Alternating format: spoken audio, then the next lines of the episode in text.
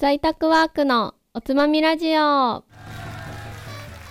この放送はオフィスで不意に聞こえてくる仕事や雑談につながる話をちょこっとおつまみ耳だけオフィスにいるような気分をお届けするラジオです。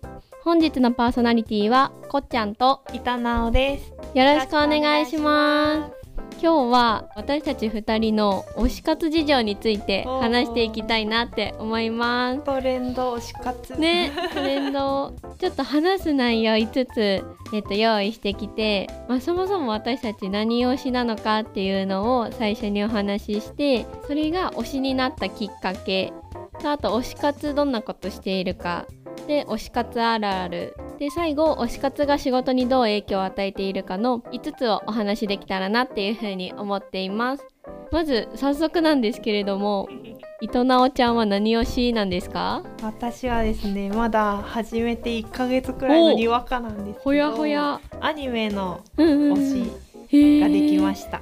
え、何のアニメ？呪術廻戦ってあいうーもう今うん多分人気のアニメなんだけど、聞いたことある。第1期が多分数年前にあって今第2期なんだあけ、ど。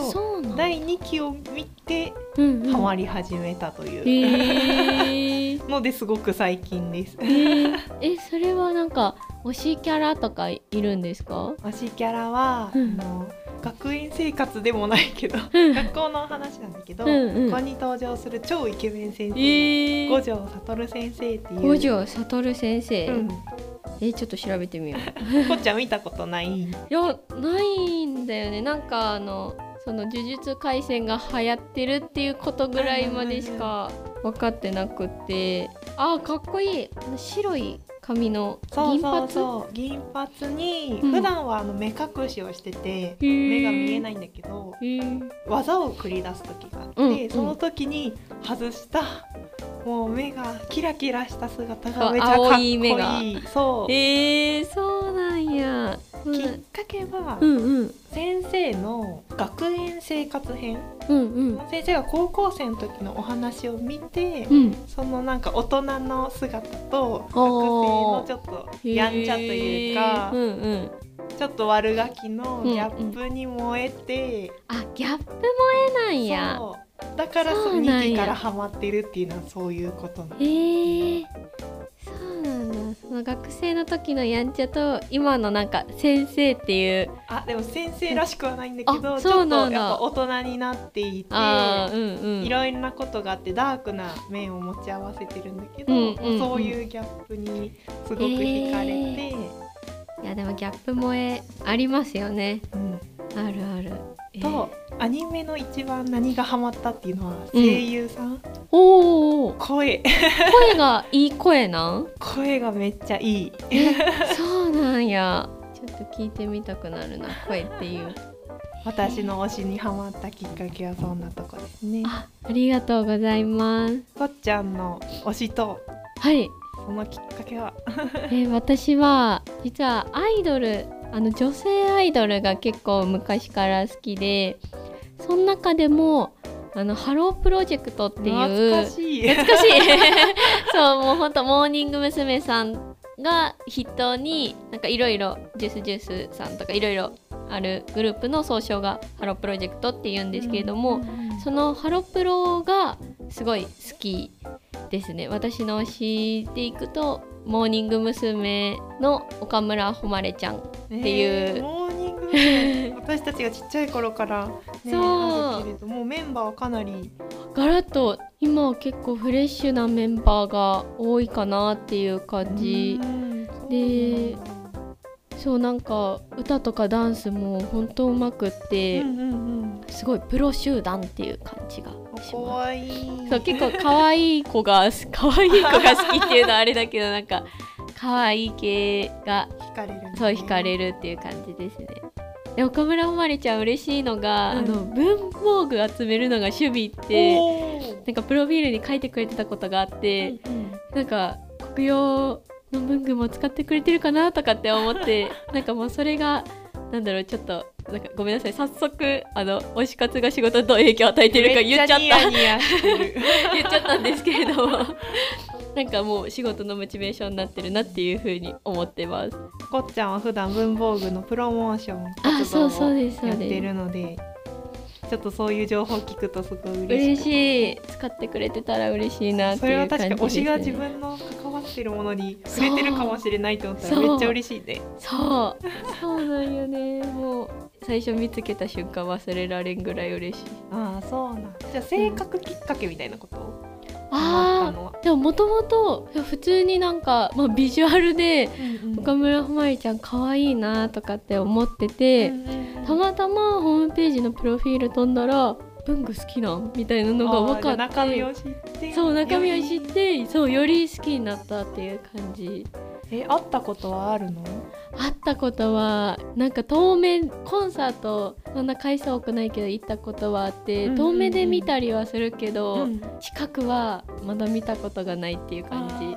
ライブでじゃあ見たことああるけど、そうそうそうそうそうまだなんかしっかりあの実物とかを拝めたことはないなっていう感じですね。なるほどね、であきっかけですね。ごめんなさいちょっと話長くなっちゃったんですけど、うん。きっかけはそう私もともとアイドル女性アイドル全般が割と中学生ぐらいの頃から好きで、最初は当時流行ってた AKB を聞いていて、うんなんか AKB 以外にもアイドルいるよなとかって思ってなんかふとモーニング娘。が頭に出てきて、うんうん今のモーニング娘。って何してるんやろうとかって思って調べたらなんかその歌とかダンスとかがなんか私の知ってるモーニング娘。と全然違うめっちゃかっこいいそうかっこいい歌とダンスにその曲ではなっててすごい何これとかっていうのがきっかけで、うんうん他の曲も聴き始めてもうモーニング娘。だけじゃなくてその当時のキュートとかスマイレージとかいろいろアイドルグループいたんですけども、うんうん。もうその辺ハマりまくってっていう、感じでした。こう一人の人とかグループじゃなくてもうハロプロ全体の全体が好き。箱推し？箱推しかもしれない。うん、幅広。うん今のアイドルグループ何個かあるんですけど、うん。結構どのグループも聞いたことある歌あるなって感じなんで、んうん。箱推しかもしれないです。ねえすごい幅広いね。はい、でそんななんかまあ歌とか聞いたりとかしてるんですけど、推し活の内容について2人とも話していけたらなっていうふうに思っていて、うん。糸直ちゃんはその呪術廻戦の推し活、うん。どんなことをしてるんですか、うん最初はうん、それこそアニメを見ます、うんうんうんで映画を見てあ映画も。う一通り見尽くしちゃった。今はアニメ更新されてたから、うん。毎週木曜日の更えー、新を楽しみに楽してるんだけど、うん。もう一通りもう見終わっちゃった。更新、うん。でじゃあ次どうしよう。何か 何か見たいけどうんうん。ないってなった時に原作漫画に次はシフトして、うん。でそれもでも一瞬で読み終わっちゃって。そうなん？え原作って何巻ぐらいあるの？20お結構ある。かな？え二十何巻を一気に読んだ？一気に読んだ。全部買すって一気に読んで。全部買ったんや。でなんかアニメを見た後に漫画見て思ったのはやっぱ文字化されるからすうんごうんうん。く入ってくるから情報もうん。より補填されてよりあーなるほど深ね。く物語を知ることができて、うんうんうんあなんかちょっとこの順番に見れたのよかったなって確かにアニメから入ってそうそうそう。確かに。なんとなくこう戦いとかも何をしてるかが分かってから、うんうんうん漫画を読むとあ、うんうん。これってなんか前のあのシーンと一緒なんだとかちょっと伏線回収みたいなこともできて、うんうんアニメ見てるだけじゃ分からなかった情報が漫画とかも含めてあのさらにうん。情報が深くなったっていう感じ。そう。かつ、へー。アニメの時のあのセリフとかをすごい覚えてるから、ああもう漫画を読んだ瞬間にそれが脳内再生されて二度美味しいってあ アニメのその時のシーンが頭の中で。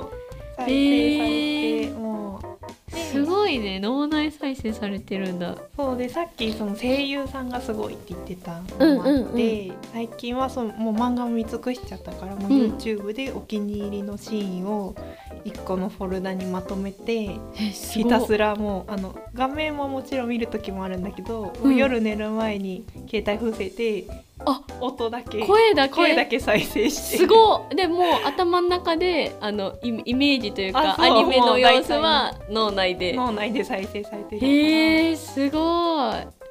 なんかもうあれやね。単純なアニメを見るとかじゃなくてもう声で。あもう声に惚れてる。イメージなんかすごいなって思うのがまあシーンでも声違うし、うんうんうん。結構多分有名な声優さんが揃ってるからあ、うん。他のアニメとかでもその声優さんって結構話してるんだあけどそうなんだ。全然声が違っえてすごっ。このキャラとこのキャララ一緒の声なんだみたいなのがもうちょっと驚きすぎて全然違う人に聞こえるから、それも声優さんすごいなって思うし確かに。ちょっとしたセリフのニュアンスで、うん、うん、めっちゃなんだろう煽ってんなとか。あ すごい伝わったりとかそのさっき学生私の好きな推しキャラは、うんうん。学生時代と大人編があるって話をしたんだけど、うん。やっぱり学生の時はちょっと声若いえ感じになってて。そんな風にできるんだ。え一人の人が一人の人が。学生も大人もやってるんだあよね。やってる。え？るけどもうちょっとした声色とか声質を変えてうん。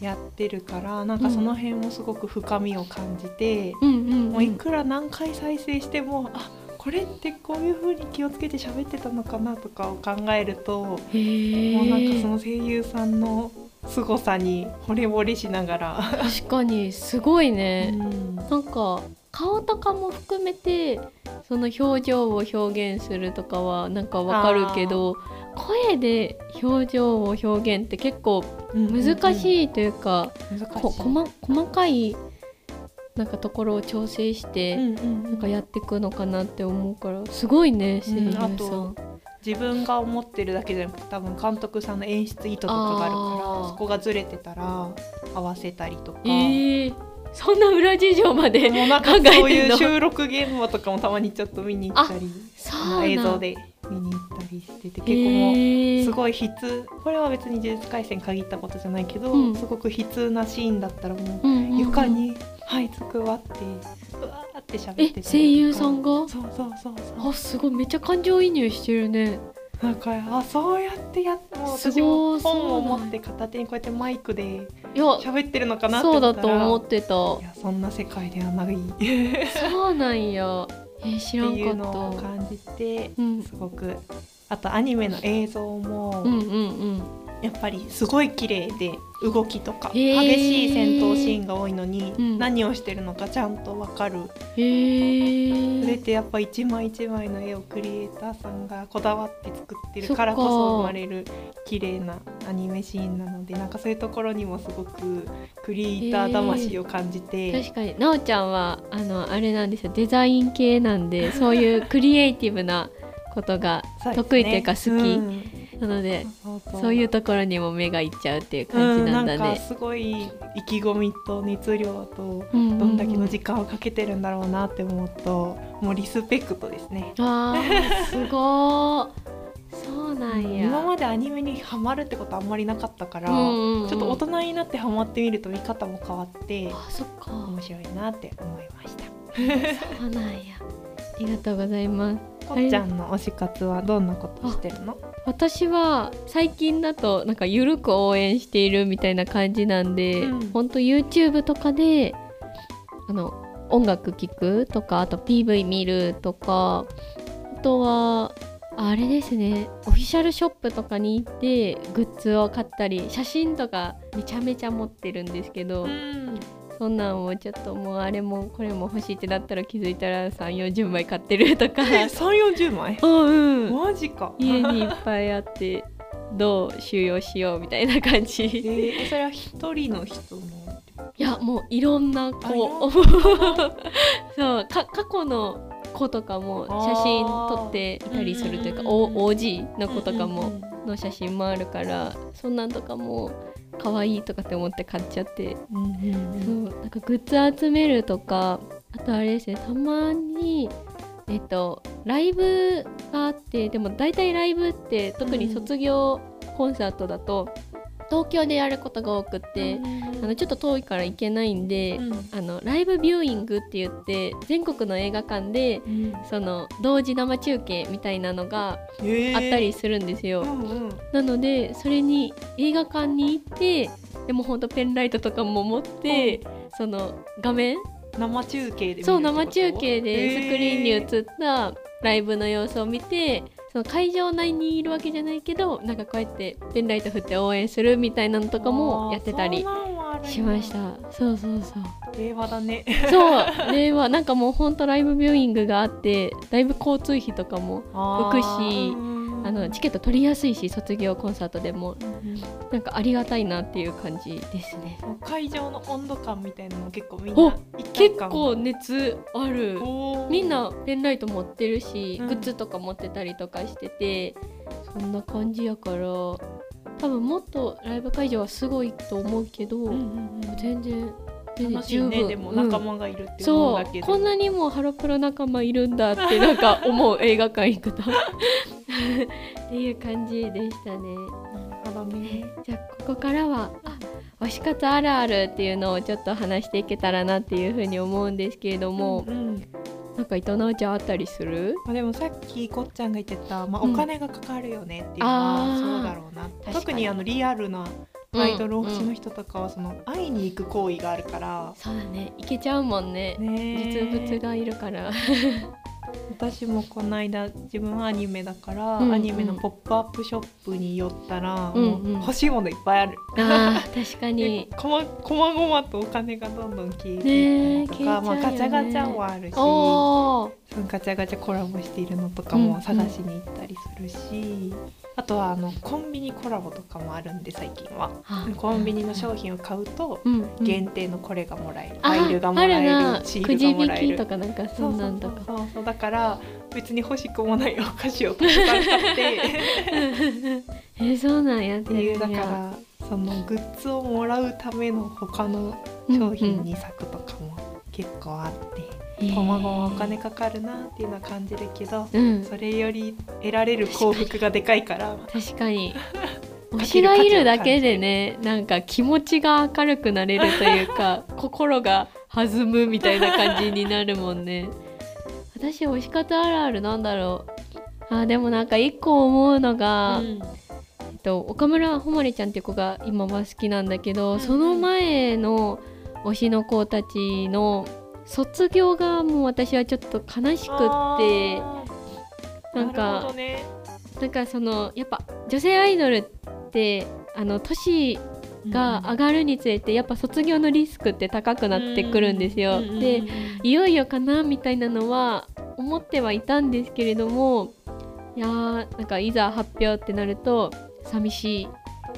寂しいなっていうのとあとなんかそのハロプロの別グループの子にもちょっと軽く推しがいて、うん、その卒業のタイミングがもうほぼ同時期みたいな感じになっちゃってもうそのダブルで悲しかったなっていう自分の推しが両方そう両方ともいなくなっちゃうっていうのが。それは悲しい。そうめちゃ悲しかったですね、まあ、ロスはあるよね。うんうん。私もだって今はアニメがね続いてるから嬉しいけどこれ止まったらまた次のやつ出るのに数年待つって思ったらすごいその時考えるのその数年間どう過ごしたらいいんだろうみたいな。ねなるよね最後ちょっと推し活が仕事にどう影響を与えているかみたいなのもちょっとおつまみラジオなんで、在宅ワークのつまみラジオなんでちょっと仕事と絡めて のテーマも持ってきたんですけれども、影響を与えているとかでいくとお昼休みとかに推しを見るだけで、うん、なんか午後からも頑張れたりとか、うんうん、あとちょっとハロプロとかじゃないんですけど20のあのオーディションの時あ好き、うん、オーディションの時のあの映像とかってみんなめっちゃ頑張ってるじゃないですか、うん、だから私なんかその時やってたのがちょっと大きな発表があって、うん、なんかうまく話せるかなとかって心配だった時があったんですけど、うん、その直前に20のオーディションのなんかその一部分を見て、20のみんなも頑張ってるから私も頑張ろうみたいな感じで なんか発表うまくいったりとかした時があったりして、えー、なんか本当に応援してるアイドルの存在で仕事頑張れてるなみたいな,、なんか自分も頑張るエネルギーもらえてるなみたいなのはあるかなって思います。確かに。伊藤直ちゃんはどうですか？えー、私はまあでもやっぱり毎週木曜日に更新があるっていう時点でいい1週間のピークが木曜日に来るという今までそんな、まあ、月から金働いて土日休む、うん、なんか平坦な感じだったところに結構メリハリが生まれたのは日頃の楽しみができていいなっていうのってやっぱりお仕事終わってから、うんいろんなもの見る時間とか声聞く時間とか、うんうんうん、日常の中にちっちゃい楽しみがいっぱいできたのがもはや確かにそうかも。嬉しい。そうなんか ライブ行くとかなんか大きいさ楽しみあるけど、うん、なんかもう日頃のちょっとしたアニメを見るとか漫画をちょっとだけすす、読み進めるとか、うんうん、そんなんでも幸せもらってるよね。めっちゃわかるわ。だからいろいろ時間とかねお金かけたりとかあるけど、うんうんうん、それだけのリターンがちゃんと返ってくるのが推し活の、まあ、ハマる理由だよね。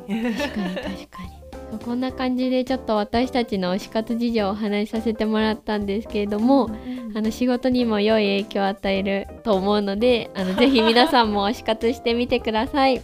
じゃあ皆さんも推し活楽しんでね。バイバーイ